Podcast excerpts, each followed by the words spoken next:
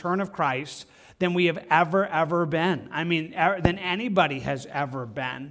And I found myself thinking about that, and it has moved me to, to do a special message this evening. So, would you move, uh, head over in your Bibles to Second Corinthians 4 if you haven't already done so, uh, as we think about this, but very specifically in light of where we are. As this is uh, kind of the, the week of Sukkot and, and, the things that are taking place there, we're going to dive into it uh, here in Second Corinthians 4.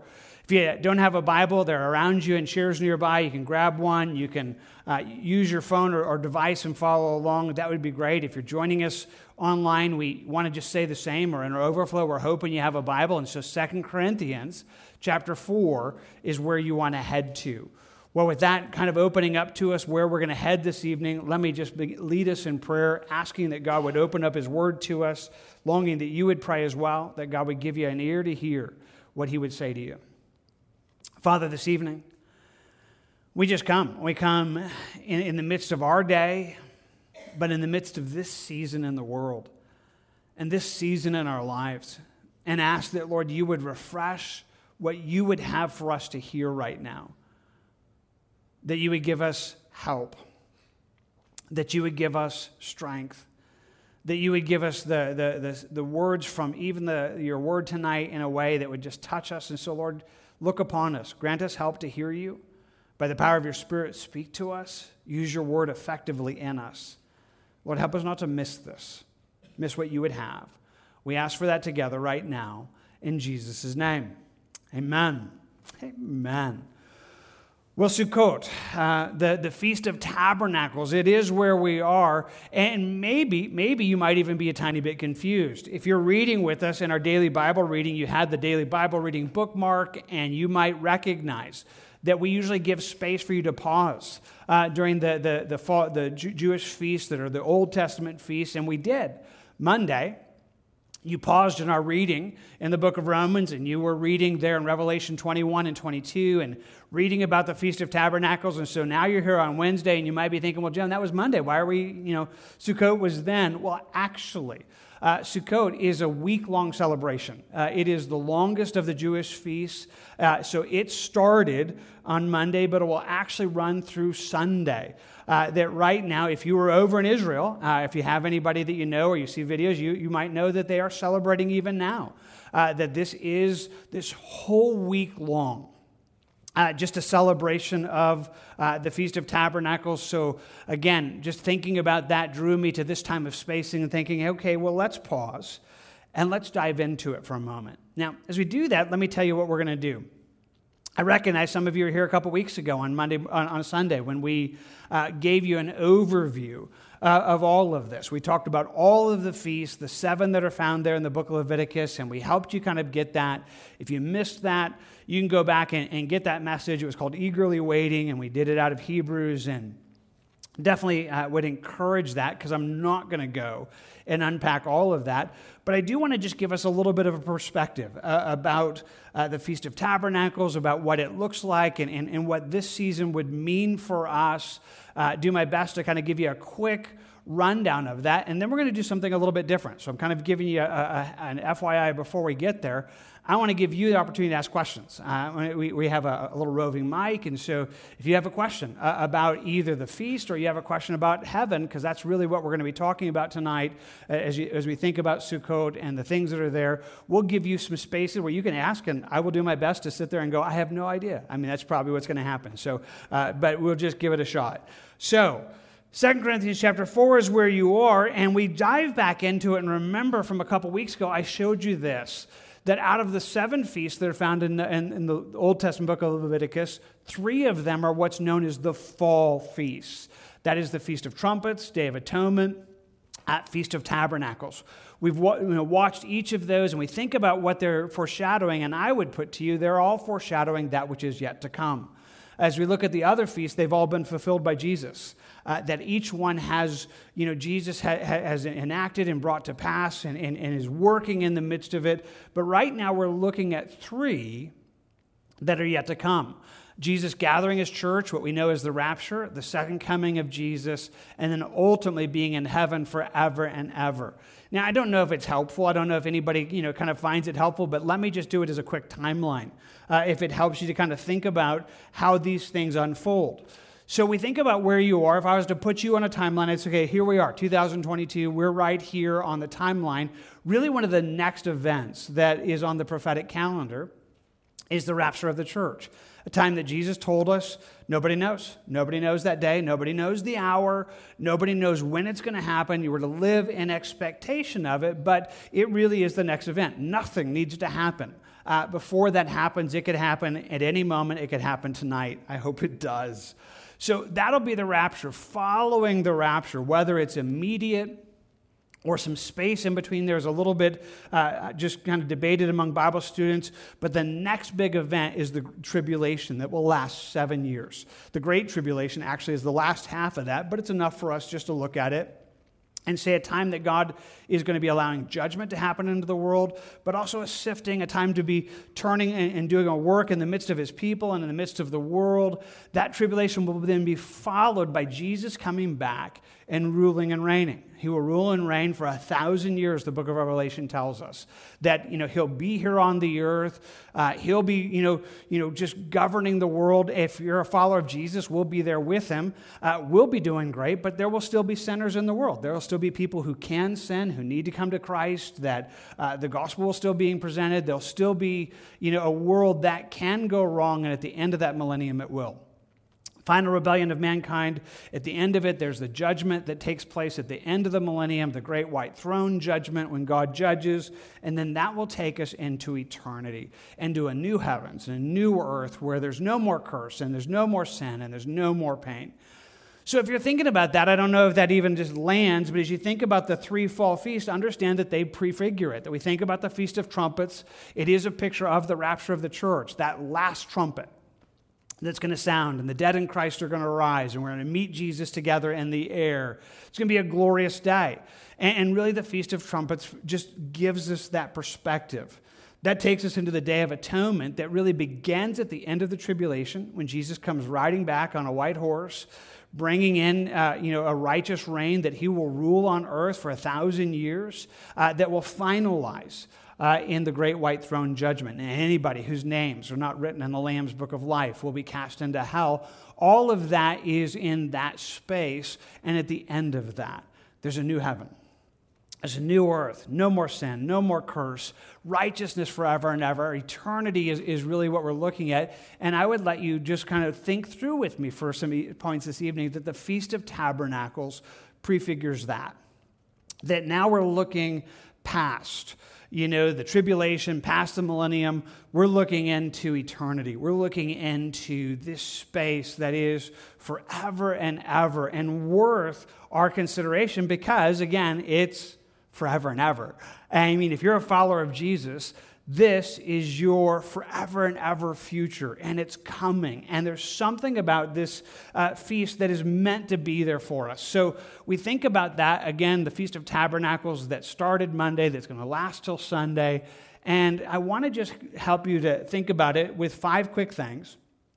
And then again, we'll take some questions if you have any. If you don't, then I will just keep teaching. And so we'll be good.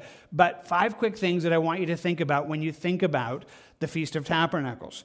The first is that it is the last, and it is the longest, and it is the most joyful of all the feasts that are given to us in Scripture.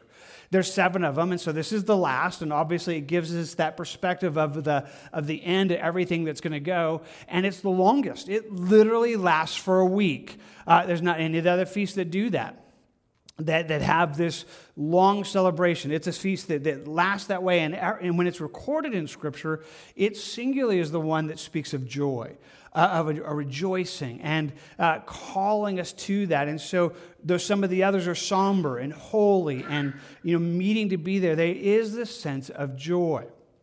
In the midst of this, it is commemorating uh, Israel's wilderness journey of Israel before they were living in the land. Now, let me give this to this really, really quickly. Probably most of us understand this, but it's helpful just to capture it really quickly. So the children of Israel, uh, they, you know, Moses leads them, uh, God leads them through Moses out of the land of Egypt, parting the Red Sea, uh, the, the Passover lamb, this incredible journey as he was taking them into the land of Israel to give them the land, uh, to give that to them. And if you know the story, they don't, they take 40 years to get there. They take 40 years to get there. Their own disobedience is a part of that. And there are lessons to be found in that that the book of Hebrews and other places draw out. At the same moment, it also has another picture. And that's the picture that Tabernacles dives into. Because for 40 years, they had no homeland. For 40 years, uh, they literally move in tents. Uh, you know, every time the tabernacle moves, they move. They have no place to, you know, to, to, to set up camp. They just move and they move and they move and, and, and constantly on the run, having no homes, no lands, no, you know, planting of fields, uh, no place to call home. And they live this whole duration at the end of, uh, in this space of living in tents. At the end, at that 40 years, God takes them into the land and, and gives them a, a homeland, gives them fields that they hadn't planted, homes and places. And so, from the Jewish perspective, when they celebrate the Feast of Tabernacles, it's to remember that. It's a, a sense to say, hey, we remember. We remember when we didn't have a home. We remember when we didn't have a land. We remember what it was like, what it, what it was like to, to live in a place that, you know, you, you have no space to call, no space to be there. And so that's the idea of tabernacles or sukkot, which is the Hebrew word for tabernacle. It literally has the idea of a tent has the idea of it. So you would see a tabernacle, much like I have there on the screen there, that is this, you know, kind of dwelling place that they would build and all over Israel today. People are doing it. Uh, they've gone and, and, they will, you know, build on their roofs and their, in, their, in their backyards and in their spaces. They will build a, ta- a little sukkot, a little tabernacle. Uh, biblically, they were really supposed to live in it for a week. Most Jews don't live in it for a week. Most of them have one meal a day uh, in, in, under, their little, you know, kind of tabernacle thing where they just go out there and, and, celebrate in the midst of it. But you would see all kinds of designs, whether it's made of fabric, you know, some very elaborate, you know, some just, you know, done out of branches. And it's just a fun, I mean, for, for most Jews even today, it's really, really fun. It's this place of uh, almost, you know, from a kid's perspective, it's like, setting up a tent in the backyard, you know, and the whole family is like eating in the tent, you know. It's like, hey, this is this is a lot, and, and it really is a fun uh, celebration in the midst of that. It's a good thing even to think through. Some have, and some of you know. I mean, uh, she's doing it right now. So Angela, who's teaching in the Bible Explorers, they, she is very much into this, and so she's even teaching the kids some of this this evening. And so they made one. So uh, she sent me a picture. So this is theirs, and so uh, their little, you know, kind of tabernacle where they're eating and having dinner this week during it, and just having a good, you know, having a space of saying, "Hey, we get it." We kind of are thinking through uh, what it's looking like, and so uh, just a fun thing. But in many ways, you just need to understand that perspective. You need to understand what a tabernacle is, and that the idea was hey, we didn't have a house, we didn't have a home, we didn't have a place, we lived in tents. And so this whole feast is built off of that imagery. What we think about it, and it gets much more powerful than just thinking about a 40 year wilderness because all of that prefigures what God is doing in us. So you have it here in 2 Corinthians 4. If you haven't turned there already, turn there with me. And I want you just to kind of read through, and we'll just kind of note that that's the exact imagery that uh, God is using here for us in our lives. And so he gives us this perspective in the first part of it that, you know, a tent, it's kind of like our earthly bodies now. So he gives it to us in verse 16. He says, Therefore, we do not lose heart, even though our outward man is perishing, yet our inward man is being renewed day by day. He says, Here we are. We have these physical bodies, and they are not going well. I mean, they're, they're on a downward road. I, don't, I hope that's not you know, like new information to you, uh, but that's where all of our bodies are going. He says, Our outward man is dying, our physical bodies are dying. These afflictions, he tells us in verse 17, these light afflictions, which are but for a moment, are working for us a far more exceeding, an eternal weight of glory. While we do not look at things which are seen, but there are things which are not seen. For the things which are seen are temporary, but the things which are not seen are eternal. So he says, We're going through troubles, we're going through afflictions, but they're doing something.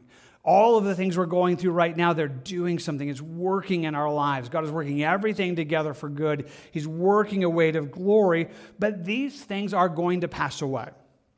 This thing, you know, we, we look at things, he says in verse 18, uh, the things which are seen, uh, you know, the things which are seen are temporary, he says at the end of it there. For the things which are not seen are eternal.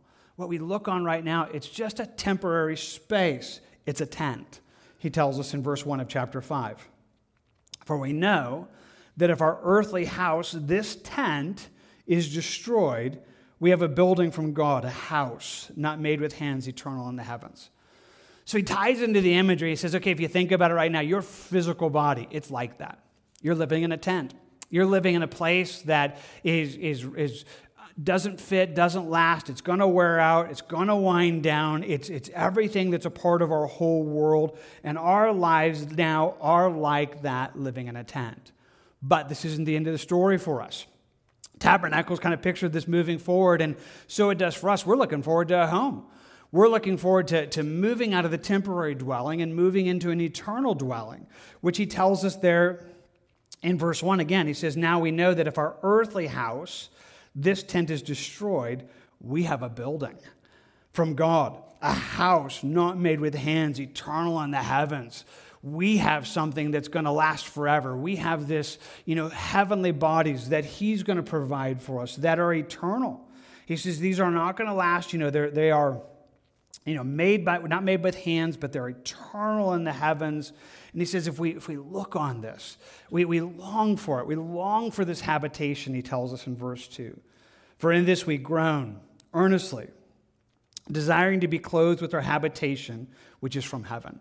Like we want, we want those new bodies. Like we, we want those habitations. We want these new spaces that God is going to provide for us. God is going to do that. He says in verse 3 If indeed, having been clothed, we shall not be found naked. For we who are in this tent groan, being burdened, not because we want to be unclothed, but further clothed, that mortality may be swallowed up by life. That's a fun description. He says, This mortality, which is what we live in right now, we frail bodies that falling apart, they're not going to be this way forever. Life, I mean, abundant, eternal, they're going to be swallowed up by this glorious life that is going to be ours. Now, Verse 5 He who has prepared us for this very thing is God, who has given us his Spirit as a guarantee. So, in an interesting way, which he tells us this here, but both in the book of Ephesians, that kind of the first installment of what's to come is the work of the Spirit that's already happening in our lives. That every believer has this, and it's a small foretaste of that which is to come. That we have this thing that's this reminder that all of this is coming, that we have this in our future expectation. Now, I pause again and say, okay, that's probably not something you've never heard before. But it's again a good reminder to say, okay, right now, if you're a follower of Jesus, we're looking forward to an eternity with him. And you're going to have brand new bodies heavenly bodies. We're going to have these, you know, you know, ones that no longer are marked by mortality and no longer, uh, you know, marked by frailty. And all of this is coming, and it's going to be a glorious existence. So, tents we understand. Homes we try to understand right now. And the idea of the Feast of Tabernacles as to anticipate the day when in heaven you will look back to this world and much like the Jews who you know, sit there in the land of Israel today, and they celebrate by having feasts, they say, you know, hey, we just want to remember what it was like when we didn't have a homeland. We want to try to remember what it was like when we didn't have a space. Well, for you and I, this feast anticipates a day where you and I are going to be there, and in the future, we will look back to that which we've left behind. Now, it's a fun thing. It's very, very possible that we will continue to celebrate the Feast of Tabernacles into eternity. We know it's celebrated in the millennium. It's the only feast uh, that's recorded for us being celebrated in the millennium in the midst of it. But it's very, very likely it'll move into heaven because time still goes forward into heaven. I don't know if you think about some people like, well, you know, we don't have time in heaven. Yes, we do. Uh, there's still time in heaven. There's still fruit trees in the book of Revelation that bear fruit every month. We, God doesn't have time, you and I do. And I just think it's kind of a fun deal. I just I won't be surprised at all if you know we just sit down every now and then in some kind of heavenly coffee shop and sit down there at some Feast of Tabernacles, and maybe you and I will do it. Maybe we'll sit there and we'll just sit there and go, So, what do you remember? What is it about living in a tent that you remember how hard it was being? you know, in that the world that we suffered with? Was it was it pain that you remember? Man, I remember our world with pain. We don't have pain any longer. Remember that we used to have pain. Uh, you remember, you know, uh, you know, cancer, and you remember death. You remember what that was like to have to go to a funeral. We don't do that any longer. We don't, we don't do funerals anymore. You remember what it was like to have allergies? You know, I don't know. Just kind of, you, I just, you remember all those things we'll be like, I wonder what we'll remember. But that's the idea. So the whole framework is this anticipation of a day when the sufferings that are our present sufferings are only seen in the rearview mirror and only seen as a celebration of that which is no longer our lot in life. Now, that's going to be glorious. I got, I got to tell you, it's going to be incredibly glorious. It's going to be beyond anything that you and I could imagine. It's going to be better than, than, than we could ever anticipate, but let's also still be clear. We're not there yet. So, the Feast of Tabernacles has this interesting dynamic that it's causing you and I to, to want to live that way, that we look at like the book of Revelation, where it tells us that God will wipe away every tear from their eyes and there shall be no more death, and no more sorrow, no crying. There shall be no pain, for those former things have passed away. Then it says, He who sat on the throne said, Behold, I am making all things new. He said to me, Right, for these words are true and faithful. Like, this is really going to happen. This is really going to happen. He who testifies to these things, he says, uh, says, Surely I am coming quickly. Amen. Even so, come, Lord Jesus. So we look on all of this as that which is supposed to come. And so what this does for us is it's supposed to meet you and I now to strengthen us in our life of faith.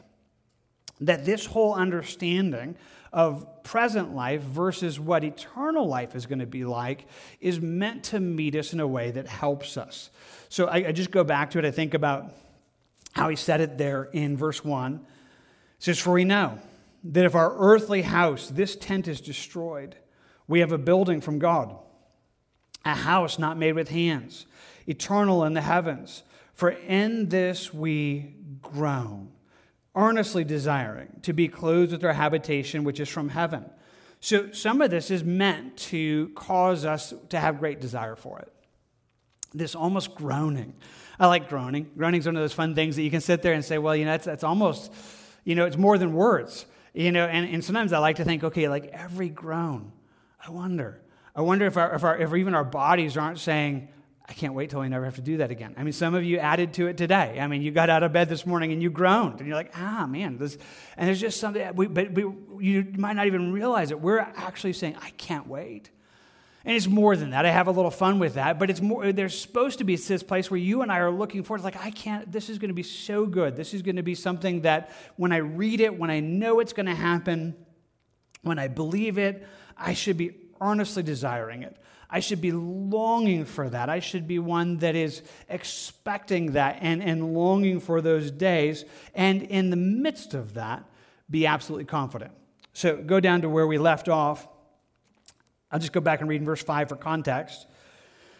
Now, he who has prepared us for this very thing is God, who has given us his spirit as a guarantee.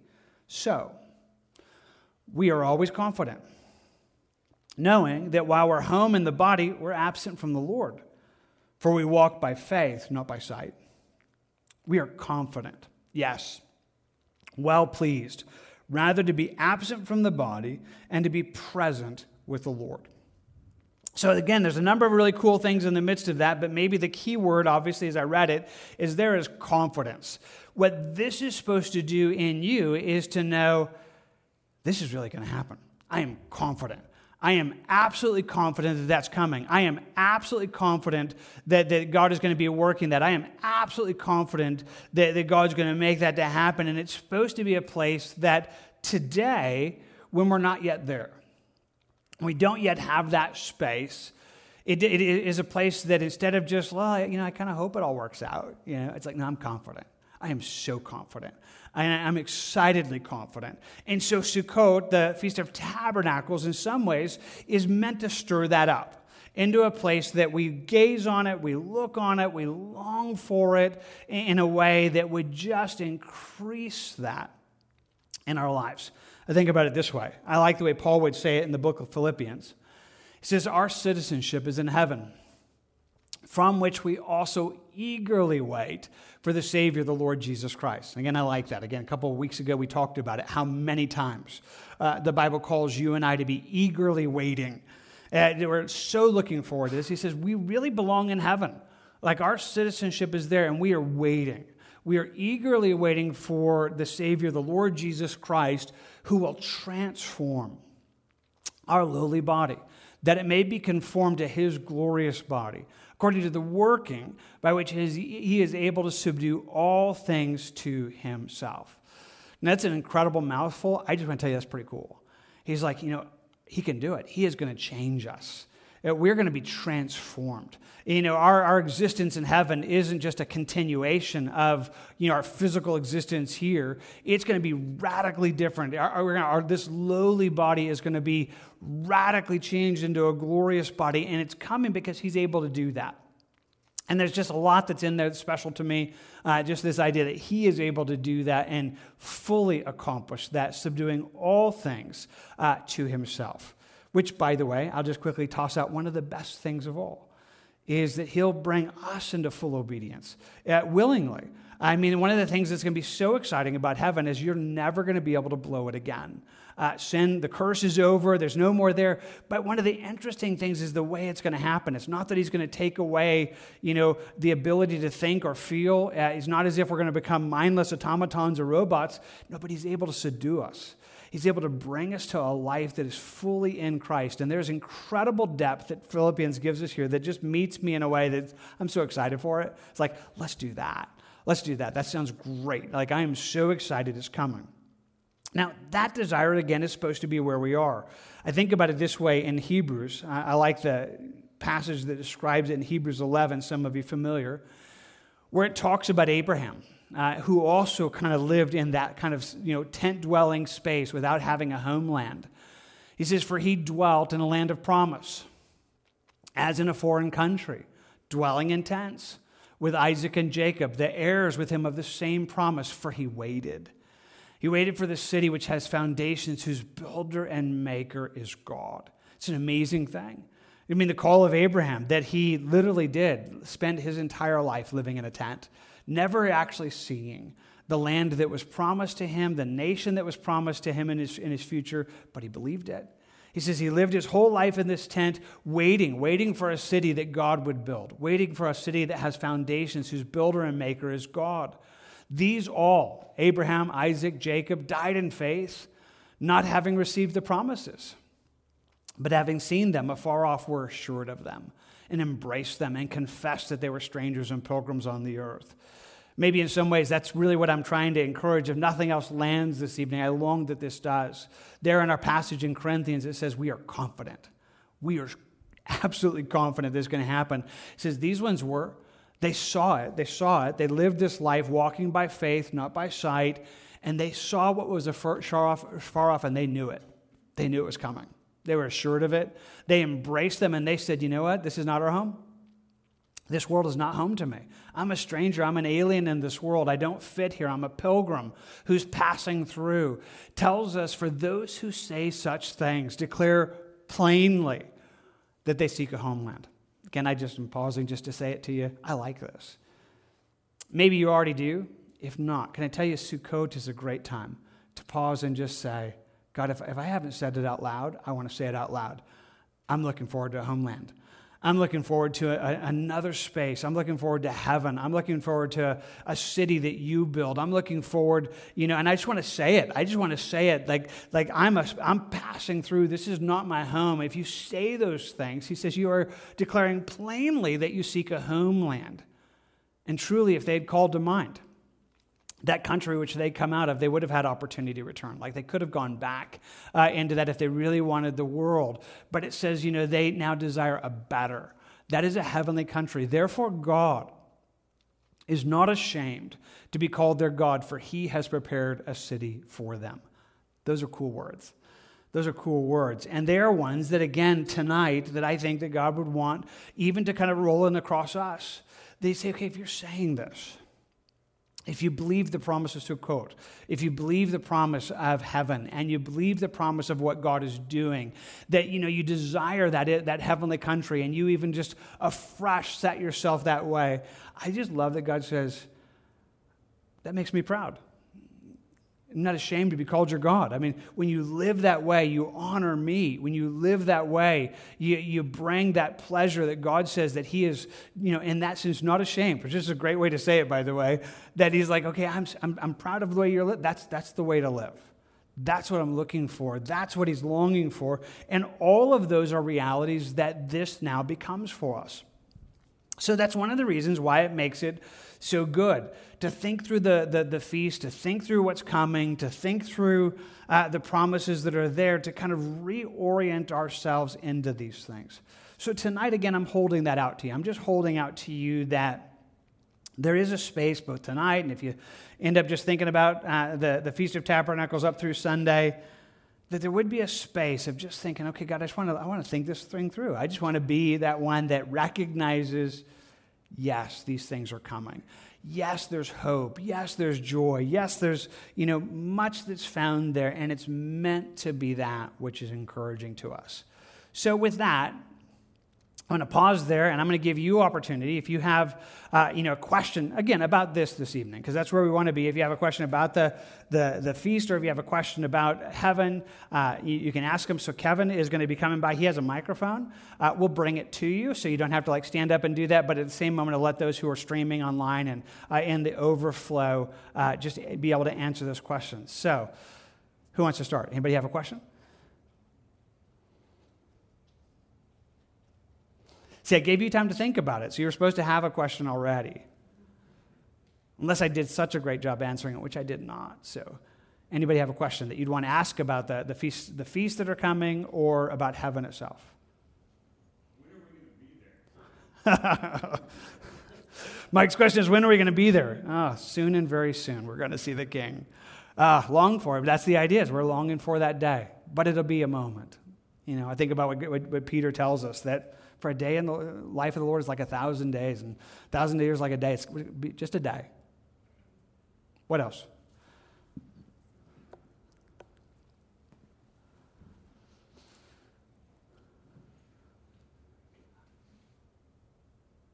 So you know, you talk about the, the feast continuing on to eh, during the millennium. Mm-hmm.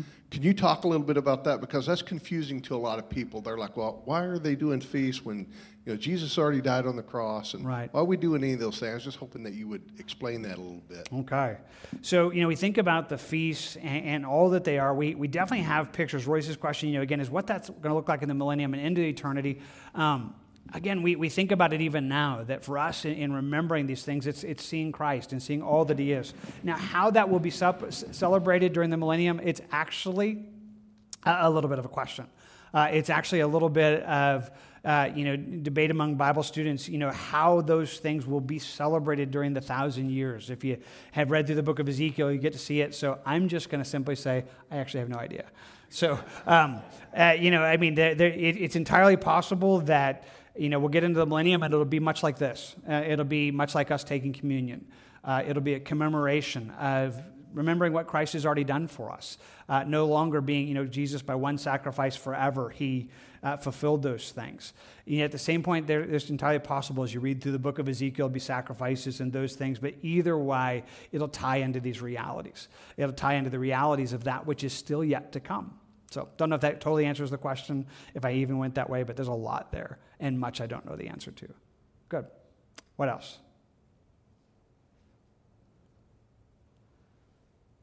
So you guys are. See, I was kind of curious how this was going to work. I was either curious you guys were going to totally inundate me with questions or not have any questions. It's again scaring me here a little bit. No, not really. Any questions at all? Any questions? If not, we're just going to go back and dive through it a little bit more slowly and just talk about a few of the things.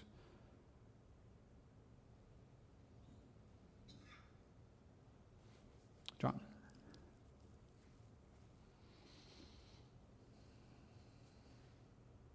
In Revelations, it talks about everybody having to come and to Israel. or they won't get rain. Do you think that this might be feast that we'll be having? Okay.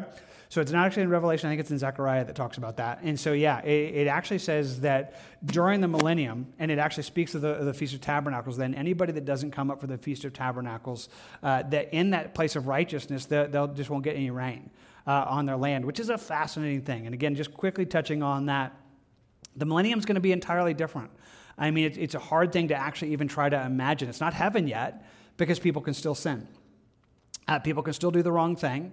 Uh, there will be, you know, people that still die. It tells us that children that die at 100 years old will be considered dying early.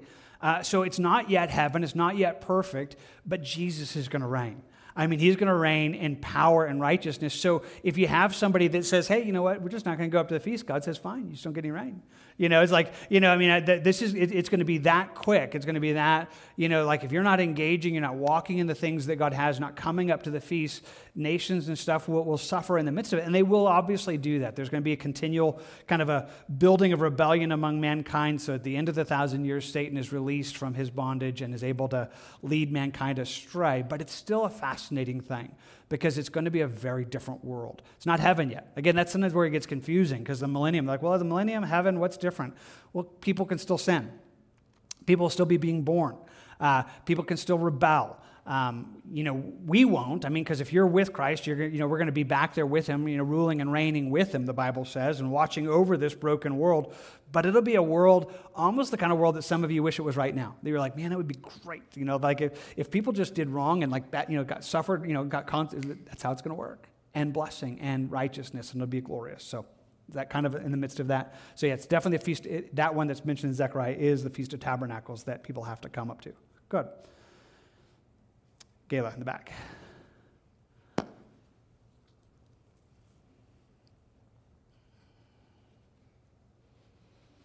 sure that you've taught this a million times, but uh, my feeble brain. But the New Jerusalem, when it comes down, is that during the millennium? That's after. Right. So the, if, if you, you know when you read through the book of Revelation, so again, some of you read it this week, so you get Revelation 19 and 20, which is the early the millennium. Uh, so Jesus coming at the end of the thousand years, ruling and reigning, Satan being bound. That takes us up to the, the place where all mankind is judged. Then we get the new heavens and new earth, which is 21 and 22, and that's where the new city of Jerusalem comes down, which is in the, you know, after the millennium. It's, it's free into eternity. Okay, then why does it have walls and gates and it says no evil will be able to come into mm-hmm. or penetrate it? There won't Good. be any evil, will there? Right, so it has walls and gates, although it says the gates are never shut. Uh, so the, the, they'll never be shut. And in many ways, it uses terminology in chapter 21 and 22 where it says, you know, outside uh, are, are the wicked and no evil will be able to come into them. Those aren't statements that it exists on the outside. I mean, hell still exists. I mean, and so yeah, there are people in there, but never again will it come in. Never again will there ever be anything entering into that space. So it's not a place of saying, you know, that we're still, you know, putting walls around to protect it because he says the walls are there just for, for their beauty and their celebration, but the gates are open because never again will evil come in there ever again. Again, it's kind of an interesting way John words it there in 21 and 22, but it's not meant to say that they exist anymore in the creation. Because when it's described, it sounds absolutely beautiful and yeah, just uh, unimaginably beautiful. Yes, very much so. Good. Anybody else? Suzanne. Could you just talk a little bit about the original purpose of the Feast of Tabernacles? And also, do you think that most of the people who are celebrating it is just like a tradition, like they, mm-hmm. it's just like a big party, they all do right. it? Or do they really, um, are they really celebrating the real original reason, the provision of God when they were? Right. So the question is, you know, again, where did it, you know, there's a lot of traditional statements about how the Feast of Tabernacle comes out, but again, we have it given to us in Leviticus, uh, again, describing it for this, that, you know, in God's original kind of timing of it, it was meant to be a celebration. So this was from the very beginning. This is from, you know, right there at, that Moses gets it, uh, right there Mount Sinai, gets the, the whole provision that it was meant to be a celebration of that. It was meant to be a celebration of what God was doing and There's a lot of neat, interesting traditional elements that have worked in over the years, wondering whether the Feast of Tabernacles celebrates other things. I'm kind of a simple guy. I'm like, well, if it's in the Bible, I need to know it. If I don't, I'm not going to get uh, lost in those things. Um, so, again, kind of, I don't know if that kind of answers that part of it, but again, it was always meant to be that way. That's what God gave it. Do the Jews today understand that? Absolutely not. Um, you know, we live in a time where some of you are reading in the book of Romans where Paul talks about blindness in part happening to the, the Jews until the fullness of the Gentiles comes in. And it's a sad reality. So I'm going to get to go over to Israel, and some of you are going to go with us in uh, the spring. And it's a lot of fun and terribly sad at the same point. Um, it's kind of like stepping into the New Testament when you uh, get to read uh, where Jesus talks about this people draws near to me with their, their, their lips, but their hearts are far from me uh, you know, that they don't know. And so if you were to go and sit down uh, with people that are building Sukkots all over and you asked them, it'd be, uh, some of them would be like, I don't know, it's just kind of what we do. It's kind of like, you know, you celebrate Christmas and you give presents. We build this thing and it's so much fun and we have such good food. But no, most of them don't uh, fully comprehend today. It's not, it's not, I mean, there are some uh, that w- maybe in the, some of the Hasidic communities which will try to teach, hey, this is what we are and where it is. But again, it's all backwards looking. Uh, from their perspective, it really is not so much looking to the future, which you know we're looking and saying that was just the beginning, and it's just a form that the rest of the scripture begins to tell us the story. So I don't know if that kind of answers it in, in the midst of it. Good. Any last questions? Yes.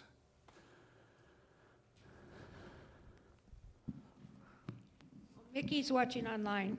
And she asked, Will we be able to interact with those on earth during the thousand years? Will we be able to sit down, have a, have a cup of coffee with them? Good. Will they be able to see us? Okay, so during the thousand years, what will that look like for us?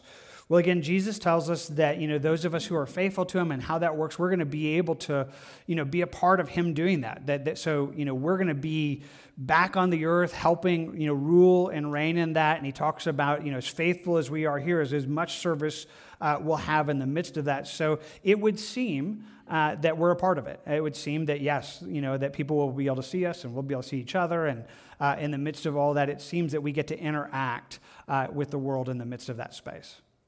So good, good. Anybody else? What about the coffee part? what about the coffee part? Yeah. That's just, well, you know, everything good comes down, is from his hand, so. I'll tell you what, if you have other questions, you can by all means ask. You know, we're going to try to do some more question and answer things in the future because I really would like to know where you guys are and where you are thinking about it. But let's go back to the text, and I just want to point out a few more quick things to you, and, and then we'll land there this evening in a way of just saying, however it works, it's meant to give you hope. It's meant to work into your life hope. So go back with me and just let's just slowly, quickly read through it, point out at a few quick things that we read over. Go back to chapter 4, verse 16.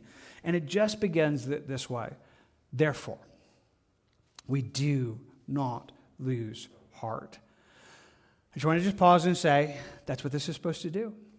This understanding of what is to come, of the heaven that is our future, uh, of what God is going to do, is to help you not give up, not lose heart not to be one that is like what, what's the purpose? Why even try? Why even move forward? Why you know the world is so broken. Why even try it's like here's why.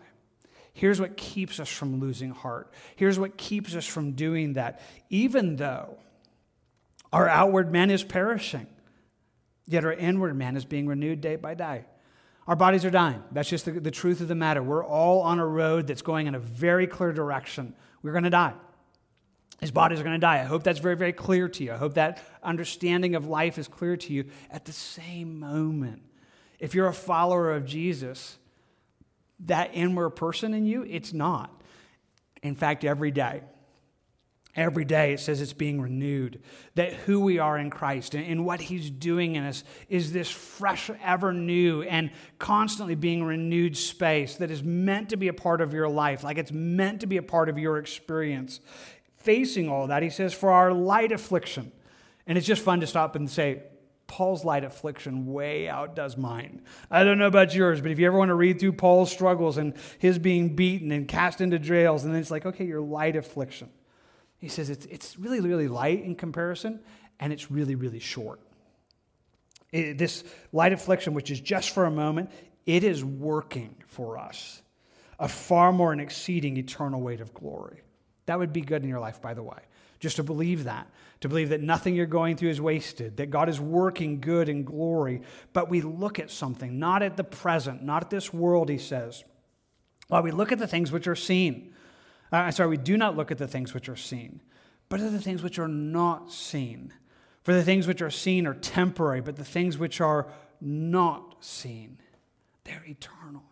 So we, we look at it right now and we just recognize, you know, all of this is passing away and all the things of this world and everything in there, but we're, we're not supposed to fix our eyes on that. These things are, are, are all passing away. For, chapter 5, verse 1, we know that if our earthly house, this tent, is destroyed, we have a building from God, a house, not made with hands, it's eternal.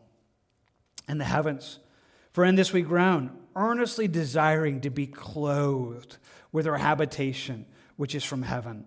That you are meant to long for this. I, I, think probably some of you do. I think, you know, we joke about it every now and then. You know, we'll just, like, I can't wait for my new body. I can't wait for this new existence. And then sometimes you can almost feel like, am I supposed to be doing that? You know, is that like, you know, selfish or carnal? No, he says you are.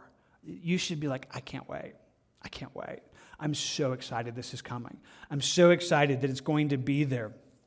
I'm longing for this eternal habitation. For indeed, if having been clothed, we shall not be found naked.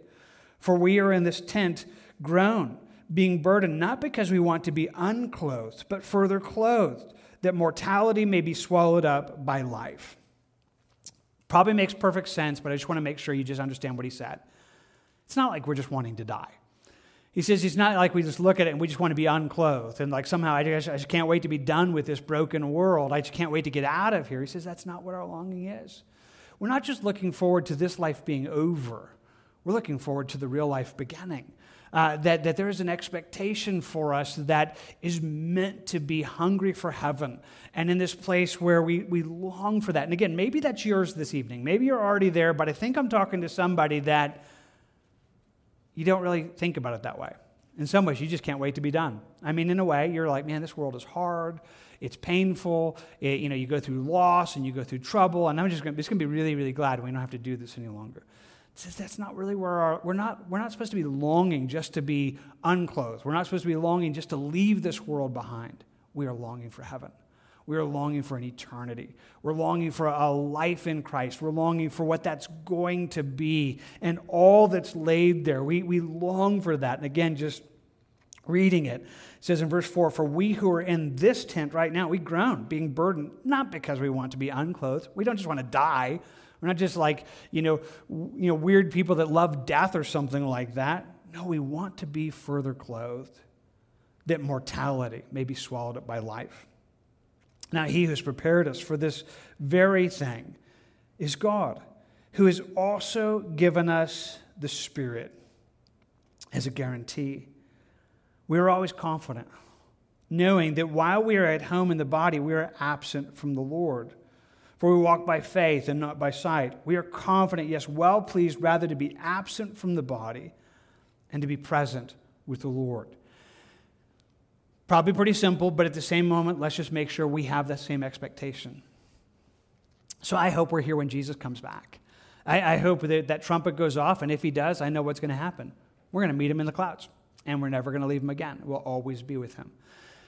But if God is gracious, and if he waits longer, here's what I also know there's a time coming where I'm going to put off this earthly body where, you know, like everybody does, I'm going to die. I'm not afraid to die. My, my, my, you know, I've already, he's already paid the price for me so that here's how it works for me. The moment I'm absent from this body, I am present with the Lord. The moment.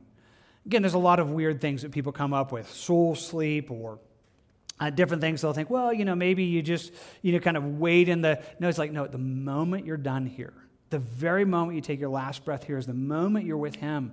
And, and you begin to enter into that. And it is this expectation of longing that helps us to look at what's happening in this world with a sense of, I don't know, this silver lining that is, you know, behind every cloud, that we can look there and say, yes, it's hard. Yes, sometimes it's painful, but it's worth it down here because everything we're going through is earning us glory. Everything that we go through here has a purpose, and we get a chance to shine the light of Christ in this world. It's worth living uh, here for that purpose. But the moment He's ready to take us home, we're going to be with Him. And, and this new life is going to begin, and it should give us this perspective that has this, um, you know, gaze to the future that is filled with hope that we're not walking by sight. We're not just living a life of uh, what you see is what you get. This is every. I'm, I'm living by faith in, in, in what's to come. I'm living by a faith that should undergird everything. Now, if this works well in you, it'll change the way you look at tomorrow and the future. I think Paul words it well uh, you know, when he talks about it in Philippians 1, and he's kind of, you know, wrestling uh, through whether he's going to die. He's in prison, and he's not sure whether it's going to be the end of his life. And he's like, you know, he's like, you know, for me, it, it, it's, you know, almost the, you know, if I had to choose, which one would I choose? You know, to stay in this body would be fruit, but to, to leave is, is to be with Jesus. And he says, I'm kind of, I'm kind of perplexed. I don't know which one I'd choose. Like, if you actually gave me the choice, like, which one would I choose? It's like, man, they're both good. Uh, they're both good. You know, I mean, they, either way, it's going to go well for me. He says, I think I still have, I think I still have space. I think God's still going to work through my life, and thankfully, did. And in a simple, silly way, there, there should be that in your life right now. It's like, either way, it's going to be good. If He still has some space for me down here, then my life has purpose. And my sufferings are earning for me a weight of eternal glory. I, it's worth living. It's worth living here. It's worth walking through that. It's worth letting that be a space that, that God would work in, in the midst of all that that would be. It's worth having that. But the moment it goes the other direction, the moment it goes the other direction, I'll be with Him. You know, so it's kind of a, they're both good. I mean, both options are good for us. You know, neither one should be entirely scary.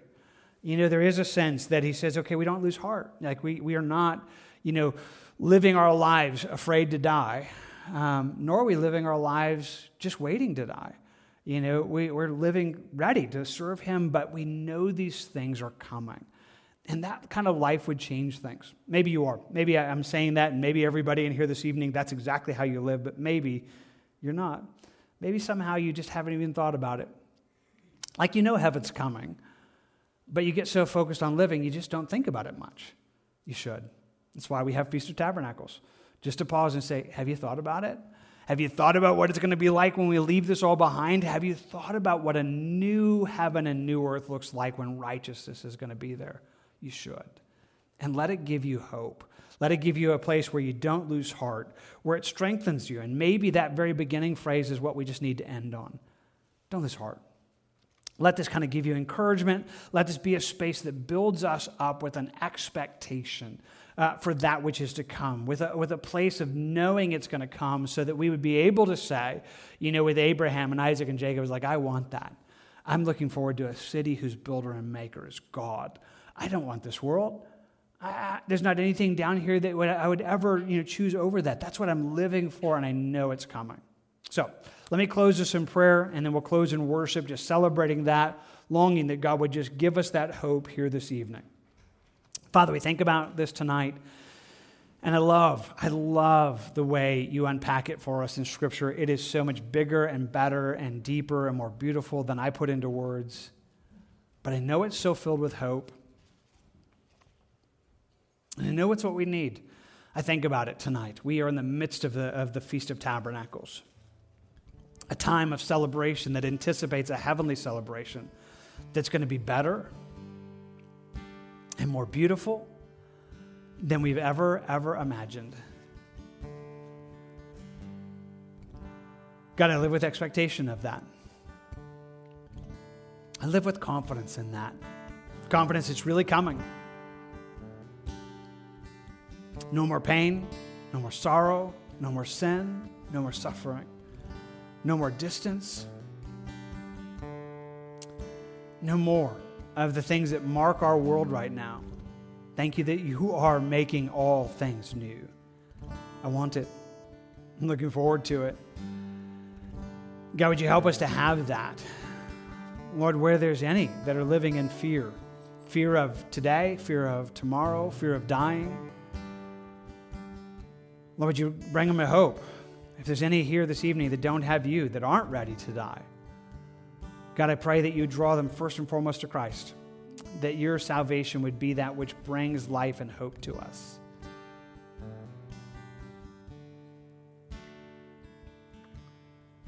And then, Lord, just for your kids that you love so much, rescue us from living lives only by sight. Help us to be a people that live by faith faith in what's to come, faith in the, in, the, in the incredible space that you have made for us, that you're bringing us into. Help, Lord. We ask for that this evening as we just thank you for this and we thank you for the expectation that you are certainly going to fulfill. Trusting you now and always, we do that together in Jesus' name. Amen.